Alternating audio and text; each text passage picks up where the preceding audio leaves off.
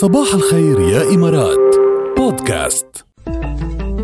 أرقام بأرقام. صار لنا فترة ناطرين نخبركم هالخبر. ليه عم تقطشي؟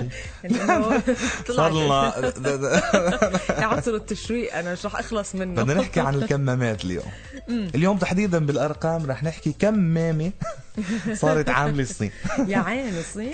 يا ترى كم مامي صرنا أو مستهلكين لك. عم يلحقوا يعدوا أنا بقول هيدي يعني الأرقام ما بتكون 100% لأنه ما بيلحقوا لا، يعدوا جماعة قوية يعني بيعملوا إحصاءات قوية عن عم؟ بتقول الصين إنه باعت نحو 4 مليارات كمامة منذ مطلع مارس الماضي. بس مش من أول ال مش من أول الأزمة يعني من الشهر الماضي. بس من شهر ثلاثة من أوله 4 مليارات كمامة تم بيعها على دول تتصدى لفيروس كورونا المستجد مع سعيها لتبديد المخاوف مخاوف حيال يعني نوعية صادراتها من المستلزمات الطبية. يعني في ناس يعني آه، بعد عم عم تنقص تستورد شيء من الصين. 100% بينما لا في دول هالقد صارت مشترية كمامات واخذ كمامات من من الصين لمواجهة هذا الفيروس مع إنه تراجع كثير عدد الإصابات على أراضيها ويمكن صحيح. بطل في ولا إصابة جديدة قليل جدا.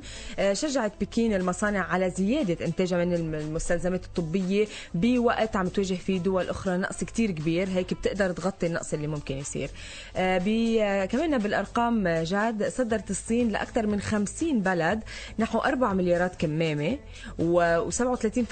و37.5 مليون آه، بدلة وقائية و16 ألف جهاز تنفس و2.84 مليون جهاز لكشف الإصابات يعني حوالي بكورونا. 3 مليون جهاز قدرت قيمة هذه الصادرات بالأرقام عم نحكيكم ب 10 ملايين يوان يعني مليون وشوي يورو مليون و300 ألف يورو تقريبا حسب ما آه، ذكرت وكالة فرانس برس وبالرغم من أنه هذه الأرقام كبيرة فإنه بعض الدول يعني آه، شكت بنوعية آه، المعدات الطبية الصينية مثلا أعادت هولندا ب 28 مارس الماضي 600 ألف قناع. ضمن شحنة بتضم مليون و300 ألف قناع وصلت للصين لأنه ما استوفت معايير النوعية. آه طلعت هيدي. حقائق وبالأرقام. وبال يعني شو بيقولوا بال- بالإحصاءات بس الدقيقة. بالنسبة للي عملته جاد الصين بهيدا اللي صار معها يعني واللي صار مع كل العالم معها آه، ومعنا. يعني إيه يعني آه، يعني شو بدنا نقول يعني شيء كتير wow chapeau wow إيه قدروا قدروا قدروا يعني يضبطوا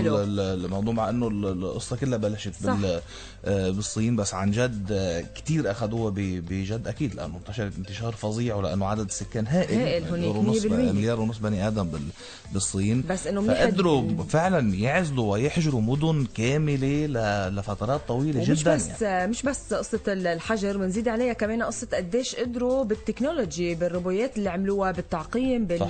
آه، يعني الشغل اللي اشتغلوه على كل الأصعدة صح. كمان تخلصوا من هذا الموضوع